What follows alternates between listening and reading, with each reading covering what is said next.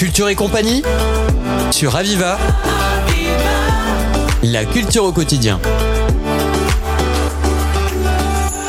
Bonjour à toutes et à tous. Aujourd'hui, nous sommes en compagnie de Audrey euh, Reyna, programmatrice euh, du cinéma sous les étoiles qui aura lieu euh, tout dans toute la métropole du 1er au 15 août prochain.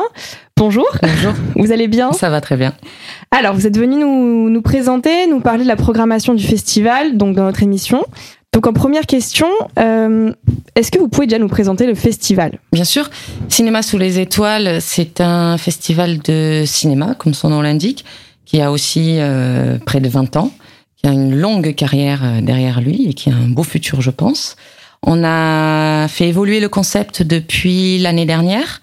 Donc historiquement, Cinéma sous les étoiles, c'est 31 projections dans 31 communes dans les 31 communes de la métropole, donc dans tous les toutes les villes. Euh, on a raccourci le temps, on a fait 1er au 15 août et on fait 15 villes une année, 15 villes l'année suivante. D'accord. Euh, on peut remarquer donc dans les, les projections que vous proposez Mhm.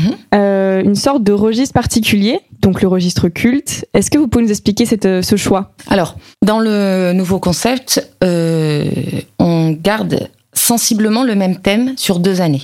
Donc l'année dernière, on était sur les comédies musicales. Cette année, on sera sur les bandes originales cultes. Et ce qui fait évoluer aussi le festival, c'est qu'on propose une partie, première partie à 20h, partie musicale.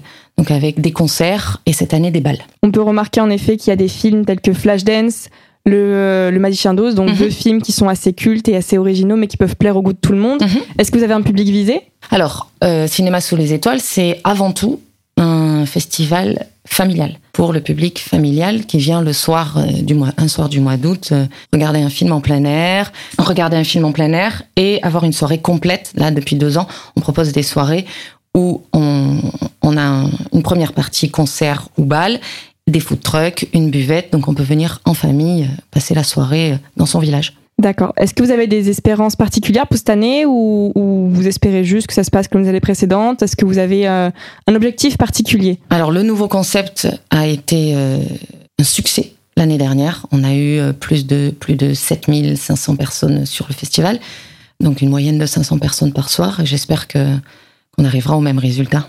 On l'espère, on l'espère. Est-ce que vous pouvez nous parler un petit peu des projets à venir pour, pour le cinéma sous les étoiles, pour le festival en question, ou, ou avez-vous des idées en particulier qui vont avant la fin 2024 et pour 2024 On espère que le succès, le succès, se confirmera cette année et qu'on continuera sur ce concept-là.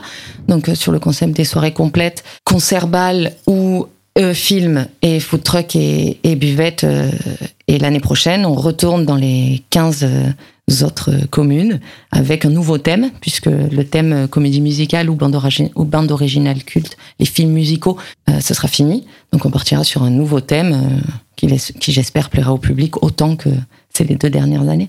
D'accord. Et dans votre rôle à vous en tant que programmatrice, quel a été, quel a été le, point fort pour vous? Qu'est-ce que vous avez fait en particulier qui, selon vous, a permis de, de faire ancrer les, les rouages, on va dire, dans, le, dans de ce festival Alors, depuis, euh, donc, comme je vous le disais, l'année dernière, on a, on a fait évoluer le concept. On travaille avec euh, Montpellier Méditerranée Métropole, avec le service, euh, le service cinéma. Je travaille avec Elsa Rigaudin sur le, sur ce festival. Donc, on est, euh, on était, donc l'année dernière, on a fait évoluer le concept post-Covid. Et donc, on voulait amener euh, du festif, du festif, de la danse, de la musique dans les communes. Donc, euh, l'année dernière, on a fait comédie musicale. Cette année, on fera bande originale culte. Vraiment, pour ancrer euh, dans, les, dans les 15 communes de cette année, une soirée festive, familiale, où on a envie de danser et d'être d'être bien, surtout. Voilà, en fait. C'est d'apporter de la, de la gaieté et du, et du festif. D'accord. Est-ce que vous avez quelque chose à rajouter en particulier, euh, en dehors du fait que les, les places, comment ça se fonctionne? Est-ce qu'il y a une particularité pour, euh, pour venir euh, se présenter? Est-ce qu'il faut se présenter simplement, euh, ne pas payer de place? Est-ce qu'il y a une Alors c'est oui, c'est ça, c'est en entrée libre, c'est en entrée libre sans réservation. D'accord. La limite des places disponibles Voilà, c'est ça, dans la limite des places disponibles. D'accord. Euh, une dernière question. Mhm. Est-ce que vous avez euh, une particularité à nous préciser pour l'année prochaine? Peut-être quelque chose à annoncer ou une dernière annonce à faire? Non. Euh, Dans l'espoir dans l'espoir que ça se passe bien. Oui, voilà, c'est ça. Après, je peux vous dire que l'accueil du public se fait à 19h dans toutes les communes.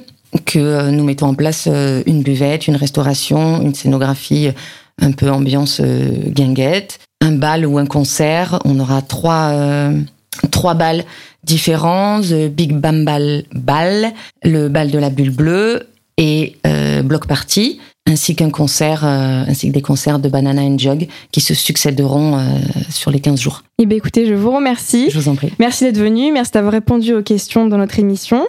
N'oubliez pas que vous pouvez retrouver l'émission en entier en podcast sur le site de Raja Viva. Et je vous dis à très vite. Au revoir.